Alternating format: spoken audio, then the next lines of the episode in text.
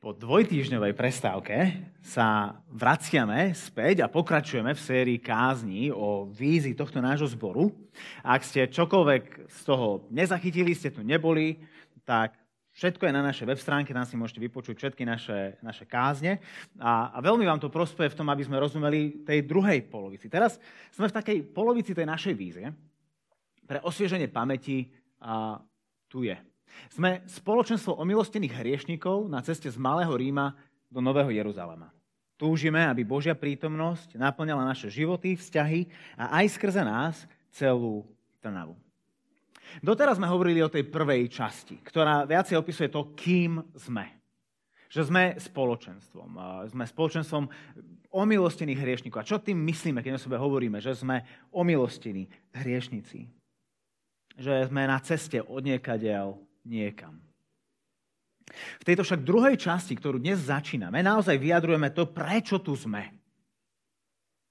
Čo je našim cieľom? Čo je našou túžbou? O čo nám ide? Čo chceme vidieť, že Boh bude robiť aj skrze tento malý zborček v tomto veľkom meste?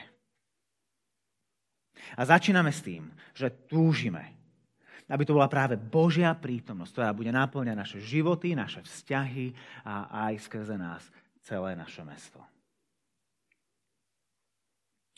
A teda dnes budeme rozprávať o tejto Božej prítomnosti. Možno si poviete, že prečo sme tam dali práve slovo prítomnosť? Prečo sme nepoužili niečo kresťanskejšie? Prečo túžime, aby Božia láska naplňala naše životy, naše vzťahy a skrze nás celú Trnavu? Abo Božia milosť, jeho spravodlivosť, Božia svetosť, sláva, odpustenie. Je, je mnoho kresťanských slov, ktoré sme tam mohli dosadiť. Prečo práve prítomnosť? Tie ostatné aspoň sebe majú nejakú emóciu. To je, čo to znamená? To je veľmi dobrá otázka. Lebo nad týmto slovom Božia prítomnosť, alebo na touto frázu, nad týmto konceptom, vlastne na, na ňom stojí celá táto naša vízia. A preto je dobré, aby sme jej správne porozumeli. Ako uvidíme dnes v našom zamýšľaní sa nad Božím slovom, je, že všetky tieto veci, od lásky, milosti, spravodlivosti, svetosti, čohokoľvek, čo by sme tam len dosadili, toto všetko budeme mať len vtedy, keď budeme mať Boha. Ním sme boli stvorení. Pre Neho sme boli stvorení. A tak bez Neho nikdy nebudeme spokojní. Dnes sa pozrieme na celý Boží príbeh. Od jeho poslova prvej stránky až jeho poslednú stránku. Od knihy Genesis až po knihu Zjavenie. A pozrieme sa na, na celý Boží biblický príbeh optikou Božej prítomnosti. A to celkovo urobíme v piatich dejstvách. Predtým však, ako sa do toho pustíme, sa sklonte prosím so mňou ku modlitbe. Pane, ďakujeme ti za tvoje slovo za všetkých 66 kníh, ktoré máme zachované, ktoré si nám dal skrze apoštolov a prorokov, ktoré si zachoval cez celé stáročia a tisícročia, aby do dnešného dňa sme mohli mať tvoje zjavenie o tom, kto si ty, kto sme my, čo je problém, aká je nádej a čo je riešením.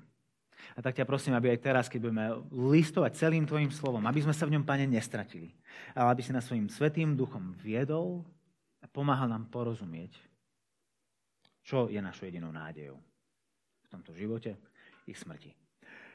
Amen.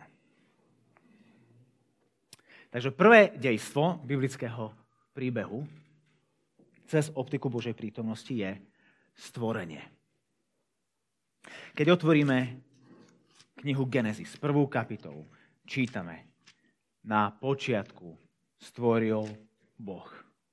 Na počiatku bol Boh. A, a zo širšieho zjavenia Božieho slova vieme, že tento Boh nebol sám. Toto nie je Boh Allah, ktorý je osamotený a stvorí si svet. Toto je Boh trojjediný. Večne existujúci v dokonalom spoločenstve Otca, Syna a Ducha Svetého. A takýto Boh spoločenstva sa rozhodol stvoriť stvoril svet.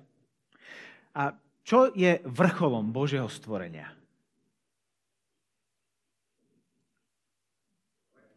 človek. To je to, je to čo si, to je, to, to je prvá vec, ktorá nás napadne, lebo to je posledná vec, ktorú Boh tvorí. Stvoril človeka. Na svoj obraz ho stvoril. Ako muža a ženu ich stvoril. Hej. Čerešnička na torte Božieho stvorenia. Ale na ktorý deň Boh stvoril človeka? Na šiestý deň. A, a koľko dní trvá ten biblický príbeh stvorenia, ako máme zapísaný? Sedem. Čiže čo bolo vrcholom Božieho stvorenia? Siedmy deň. Deň spoločenstva. V Genesis 2. kapitole, v 7. verši čítame o tom, ako hospodin Boh stvárnil človeka prach zo zeme a vdýchol mu do nozdier dých života. Tak sa stal človek živou bytosťou. Krátko na to, presne o kapitolu neskôr, v 8. verši vidíme Boha, ktorý sa prechádzal po záhrade za popoludnejšieho vánku. Boh na špacírke. Boh a človek žili spolu v 7. dni stvorenia. Tom dokonalom šabate, ktorý Pán Boh stvoril. Ich vzťah bol hmatateľný. Boh stvárnil človeka z prachu zeme. Potom mu zobral rebro a stvárnil ženu. Jej vzťah bol hmatateľný. Bol dôverný. Vtýchol mu život do nozdier. A tak sa stal človek živou bytosťou. A ich vzťah bol blízky. Chodili na prechádzky.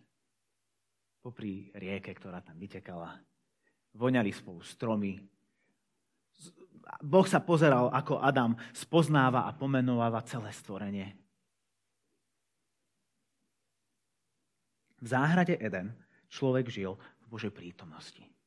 Vrcholom stvorenia je tento vzťah Boha a človeka. A tých šesť dní, ktoré tomu predchádzajú, sú v podstate vytváraním kontextu práve pre tento život Boha a človeka. Pre tento vzťah Boha a človeka.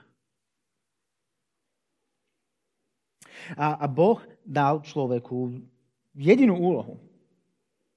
Poďte a množte sa a naplňte zem. Ich úlohou bolo naplniť celý svet Božími obrazmi. Božími reprezentantmi. Aby tak všade, kde by bol človek, tam bol skrze nich prítomný aj Boh.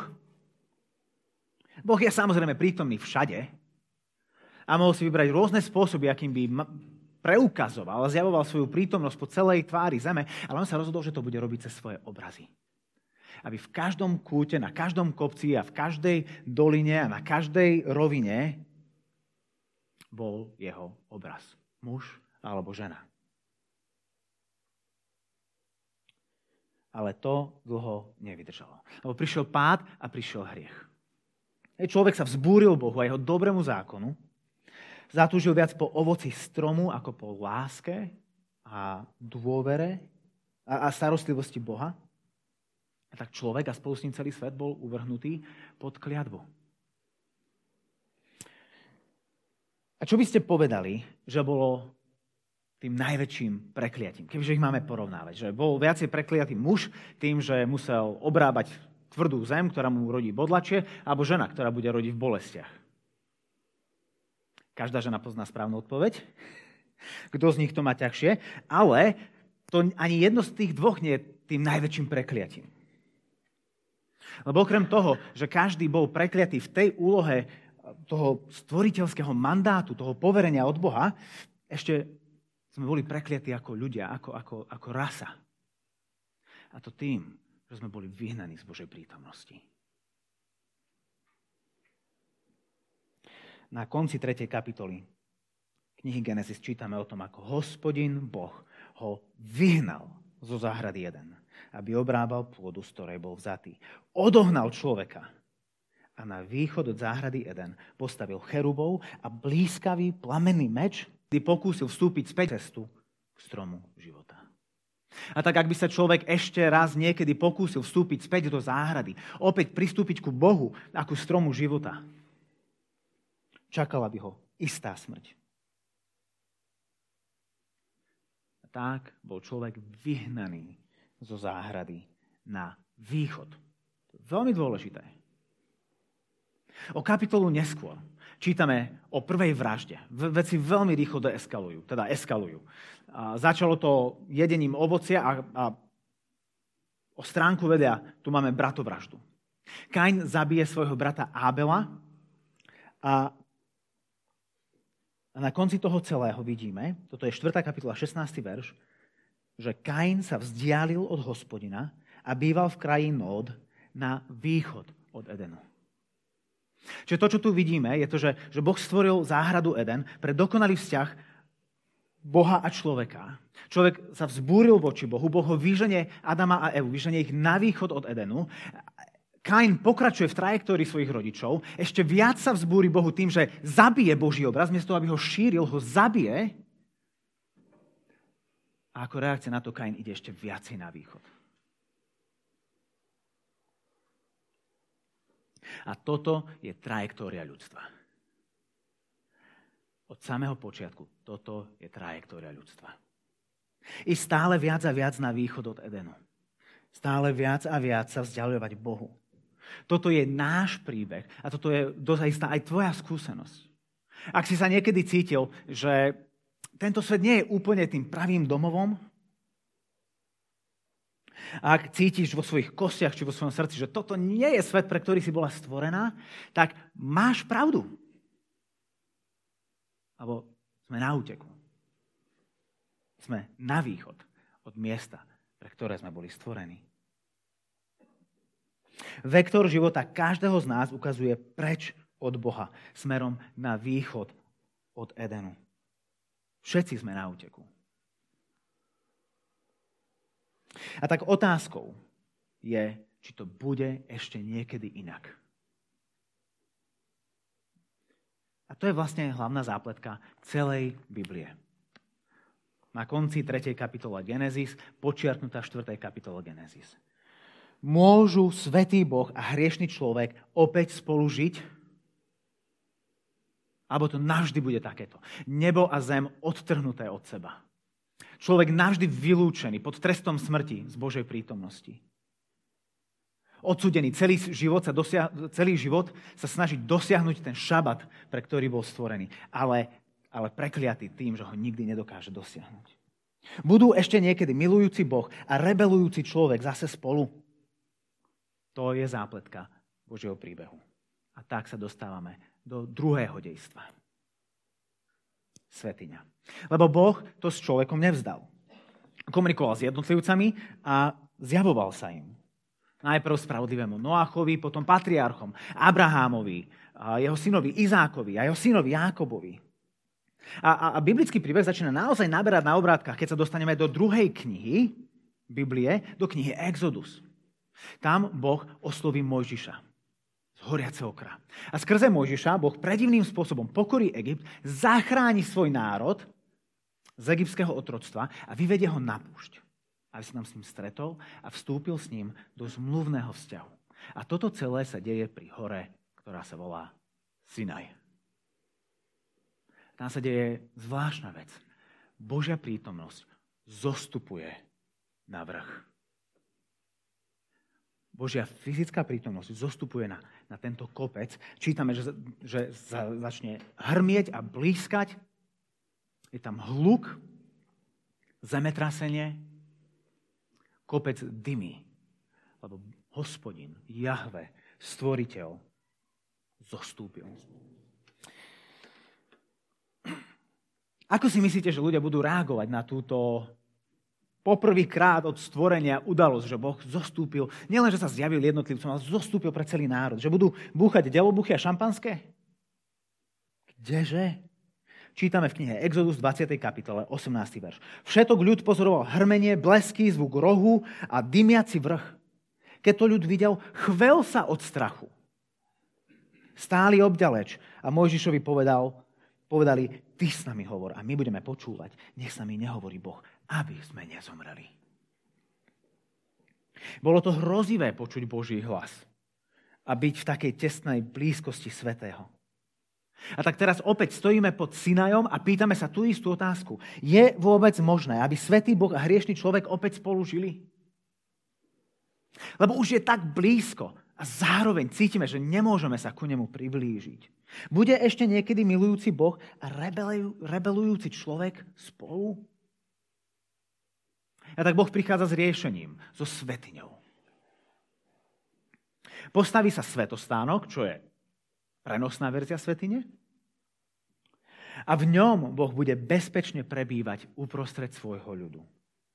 Tak bude Boh s nimi. A potom, keď Izraeliti prichádzajú o niekoľko mnoho rokov neskôr do zasľúbenej zeme a postavia chrám, čo je iba neprenosná, permanentná svetiňa. A tak skrze svetiňu tu máme Boha uprostred ľudu. Len tá svetiňa svetých, to najsvetejšie miesto svetine, bolo od zvyšku svetine oddelené oponou. A cez túto oponu nikto nemohol prejsť, len veľkňaz a len jedenkrát za rok s krvou obetovaného zvieraťa. Toto najsvetejšie miesto teda bolo oddelené oponou, ktorá chránila pred obnaženým a nechráneným priamým kontaktom medzi hriešným človekom a svetým Bohom. A tak síce Boh bol už fyzicky uprostred svojho ľudu, ale bol oddelený nádvorím a, samotnou stavbou a potom ešte svetiň, samotná svetiňa svetých bola oddelená oponou.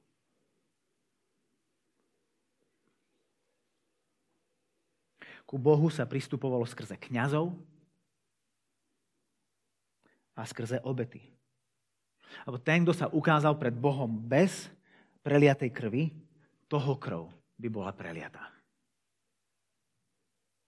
Čiže môžu svetý Boh a hriešný človek opäť spolu žiť? Môžu, ale. Ale veľké ale. Môžu, ale nie napriamo. Jeho prítomnosť musí byť sprostredkovaná. Hej, sme ešte stále na svetelné roky vzdialení tomu, čo vidíme v Genesis 2. kapitole. Na míle vzdialení. Lepšie, ale stále žalostne málo. Božia prítomnosť je tu zároveň príťažlivá a zároveň strašidelná. Je zároveň miestom záchrany a miestom smrti.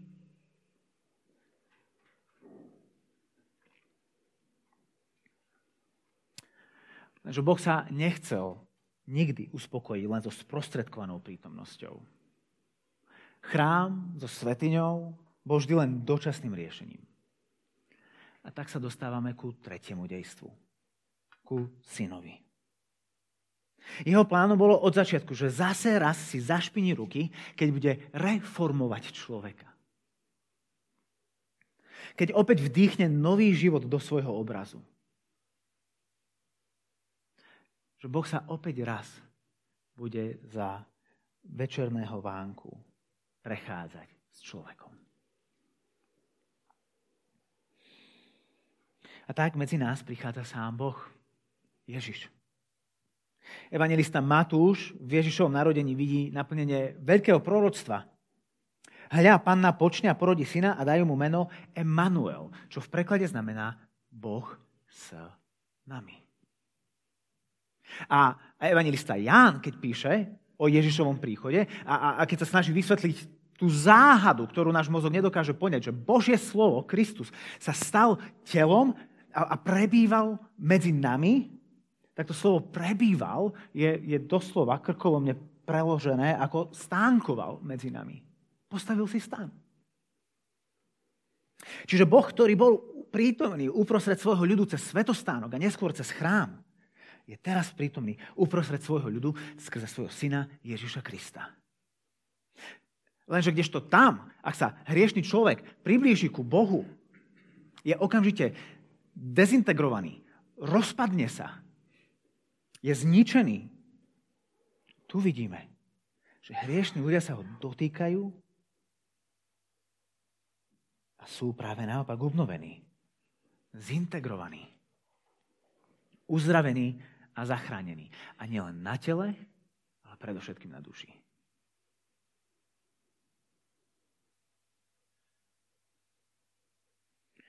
a o tom fyzickom chráme, ktorý ešte stále stál, o tej svetini, Ježiš hovor, povedal, že jeho čas a funkcia sa už naplnili. že už viac nebudú potrebné. Pre jeho obetu a smrť na kríži a vďaka jeho víťazstvu nad hriechom a smrťou v jeho skriesení Božia prítomnosť teraz už nebude obmedzená svetiňou. Už viac nebude oddelená oponou. Nebude ukrytá v chráme, vo svetini svetých. Kňazi a obety už viac nebudú potrební, pretože Ježiš zaujal miesto veľkňaza, ktorý priniesol tú dokonalú obetu, ktorá raz a navždy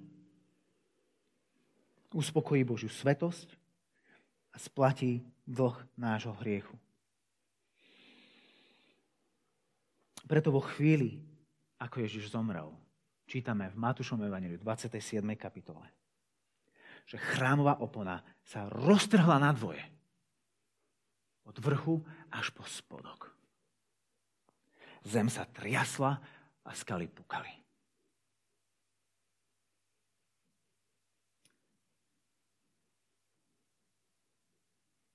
Nepripomína vám to trošku ten Sion? Trasúcu sa zem, pukajúce skaly a Božia prítomnosť, ktorá zrazu už nie je obmedzená na svetiňu svetých za oponou v chráme. Cesta k Bohu je opäť otvorená. V Ježišovi vidíme to, ako môžu svetý Boh a hriešný človek opäť spolu žiť. Vidíme, ako milujúci Boh a rebelujúci človek sú zase spolu. Ako je to možné? Cez život, smrť a vzkriesenie Ježiša Krista. Na kríži Veľkého piatku sa Boh vysporiadal s, nášho, s, na, s našim hriechom. A odtiaľ Boh svojou láskou premieňa naše vzbúrené srdce. A volá na nás, že už nemusíme byť viac na, na úteku. Že, smer, že, že útek smerom na východ už nie je jedinou cestou v Kristovi nás volá späť. Ak sa ku nemu priblížime bez Krista, čaká nás smrť ohnivým mečom. Ak však skrze Krista ku nemu pristupujeme, jeho krv už bola preliata. A cesta k Bohu je tak opäť otvorená.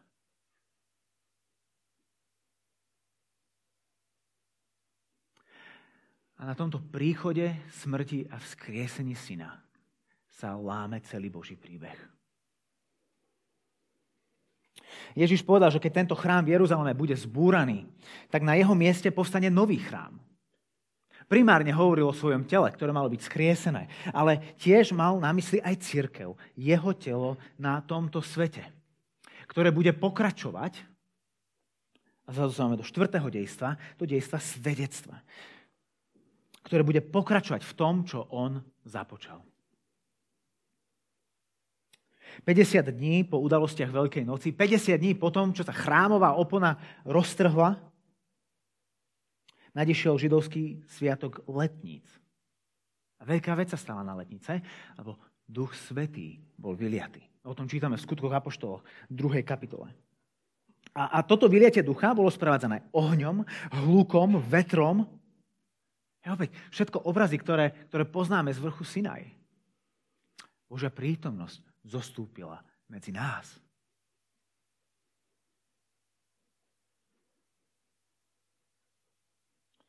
To znamená, že Božia prítomnosť, ktorú ľudia pod Sinajom nedokázali ani zniesť, teraz bezpečne a mocne prebýva v tých, ktorí svoj život odovzdali a podriadili Mesiášovi Ježišovi. To, čo nedokázali ani počuť, teraz spočíva na nich.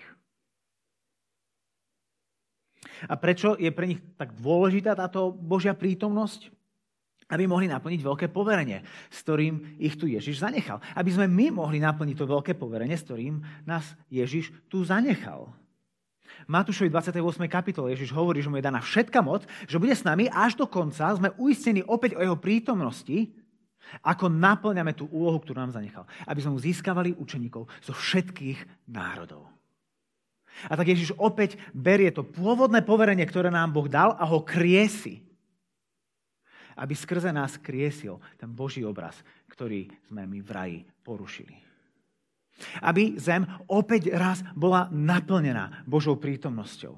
Božími pravými obrazmi o jeho charaktere, o jeho láske. Svedectvom o tom, kým Boh naozaj je. A skrze církev je Boh dnes prítomný vo všetkých kútoch zeme. Od nemocníc po sirotince, od Číny po Ameriku, od bezmocných po slávnych, od jednoduchých po géniov, od detí po starcoch. Duch Svetý si nevyberá, na kom spočinie. A ide všade. Lebo Boh sa nikdy nevzdal svojho plánu, aby jeho prítomnosť naplnila celú zem. A keď apoštoli Novej zmluvy opisujú církev, tak o nej hovoria ako o živých kameňov, ktorí tvoria, ktoré tvoria nový chrám. O tom hovorí Peter v prvom liste v druhej kapitole. Pavol v prvom liste Korintianom hovorí o tom, že v tomto chráme prebýva Boží duch. V cirkvi, v nás. To je to, čo sme spievali v tej tretej piesni. Prečo je toto miesto sveté? Ako tomu rozumieme, že Boh je tu prítomný? No tam, kde je církev, kde je jeho Boží ľud, to je nový chrám. Církev prebrala funkciu chrámu. Preto to miesto je sveté. V tom, že církev je odteraz tým miestom, kde ľudia môžu spoznať Boha. Kde sa o ňom môžu dozvedieť. Kde s ním môžu byť zmierení. Kde, kde, kde sa im zvestuje dobrá správa o odpustení ich hriechov na kríži Ježiša Krista. A ak nasleduješ Krista, tak aj tvoj príbeh je nejakým spôsobom určite spojený s církou. Že to bol nejaký kresťan, že to bola nejaká evangelizácia, že to bol nejaký tábor, čokoľvek, kde si počul túto dobrú správu evanelia. Kde si videl premenený život, po ktorom si aj ty zatúžil. A tak sme postupne spoznali a stretli Boha. V církvi oddaných nasledovníkoch Ježiša Krista môžeme vidieť to, ako Boh a človek sú opäť spolu. My máme byť o tom svedectvom pre naše mesto. Ale ani toto ešte stále nie je Eden. Ešte stále to nie je spoločenstvo, po ktorom vo svojom vnútri prahneme. Sice už nie sme na úteku, ale ešte stále sme na východ od Edenu. Stále kráčame s Bohom len vo viere. A nie po, bok, bok po boku, ako Adam v záhrade. No tá dobrá správa je, že Boh má pripravený lepší a väčší Eden. Pre tých, čo túžia po plnosti jeho prítomnosti, tých on nasíti tak sa dostávame do záverečného dejstva. Späť do stvorenia. Ale toho nového. Lebo raz Boh naplní všetko vo všetkom. A o tomto sme už z časti hovorili na minulej kázni, ktorá bola Prečítajme o, o Novom Jeruzaleme. Ale teraz poďme hlbšie. Prečítajme si tento text po plnosti toto je zjavenie Jána, 21. kapitola, verše 1 až 5. Ján, ktorý prijal toto zjavenie od Krista, opisuje, čo videl. Videl som nové nebo a novú zem. Lebo prvé nebo a prvá zem sa pominuli a ani mora už niet. A videl som, ako z neba od Boha zostupuje sveté mesto, Nový Jeruzalem, pripravené ako nevesta ozdobená pre svojho ženícha. Od trónu som počul mohutný hlas. Pozri, Boží stánok medzi ľuďmi. Boh bude s nimi prebývať a oni budú jeho ľudom. On sám, ich Boh, bude s nimi. Zotrie im z očí každú slzu a smrť už viac nebude. Ani smútok, ani nárek, ani bolesť už nebude. Lebo čo bolo skôr, sa pominulo. Vidíme, že chrám tu už nie je. Iba svetiňa svetých.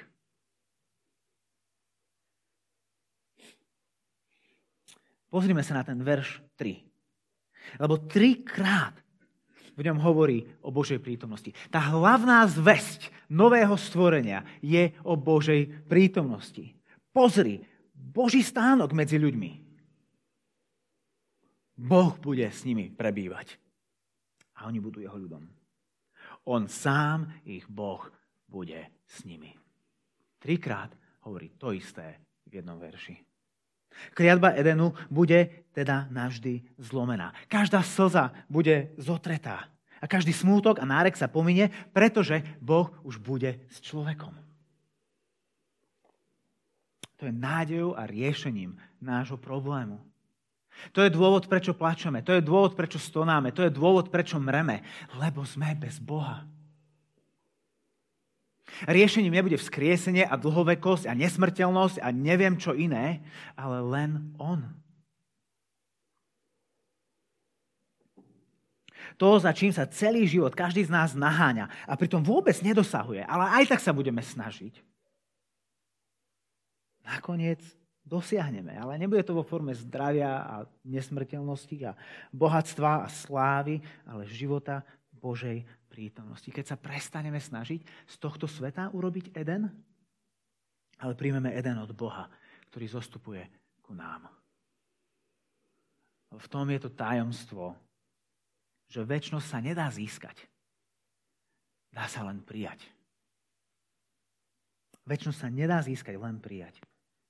A tak tu vidíme napätie a krásu tohto biblického príbehu. Že síce my sme zhrešili, my sme to celé pokazili, a zdá sa, že celá Biblia je o tom, o starej zmluve o Izraeli a v novej zmluve o cirkvi, ale pritom je to celé Boží príbeh o Božej záchrane. Ako Boh zachraňuje Izrael a církev až po kraj sveta. Je to Boží príbeh o Božej záchrane. Od chvíle, ako sme boli vyhnaní z Edenu, sa ku nemu nemôžeme vrátiť bez toho, aby, to, aby sme pre náš hriech my zomreli, zomrel On. Ako sme hovorili na konci prvého dejstva. Neexist, že človek vstúpi pred Boha a prežije. No my, keď sme prestúpili pred Boha v Kristovi, hádaj, kto zomrel.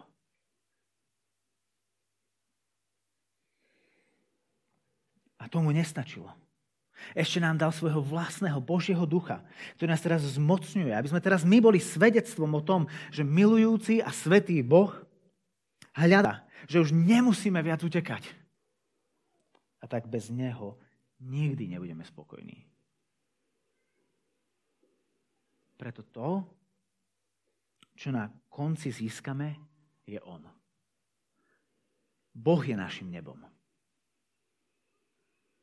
Boh je našim nebom.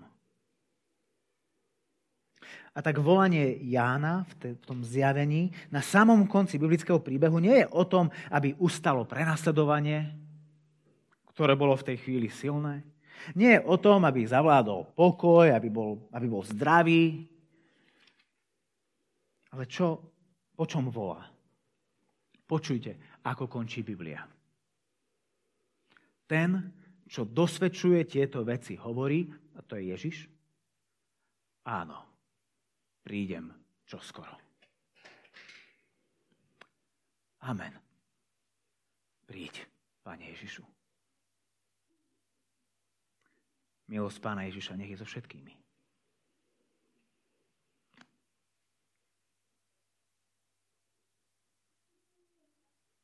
Lebo len jeho príchod upokojí a uspokojí naše srdcia. A týmto volaním po jeho návrate končí Boží príbeh. To je to, kde sa my dnes nachádzame. Kdekoľvek hľadáš upokojenie, uspokojenie svojho srdca, v peniazoch či sexe, v uznaní, pohodlí, v zážitkoch, v zdraví, v čomkoľvek, nenájdeš to tam. Sám to dobre vieš. A aj tak to skúšaš znova a znova. Ušetri si trápenia. Nenájdeš to tam. Lebo len jeho príchod upokojí a uspokojí tvoje srdce.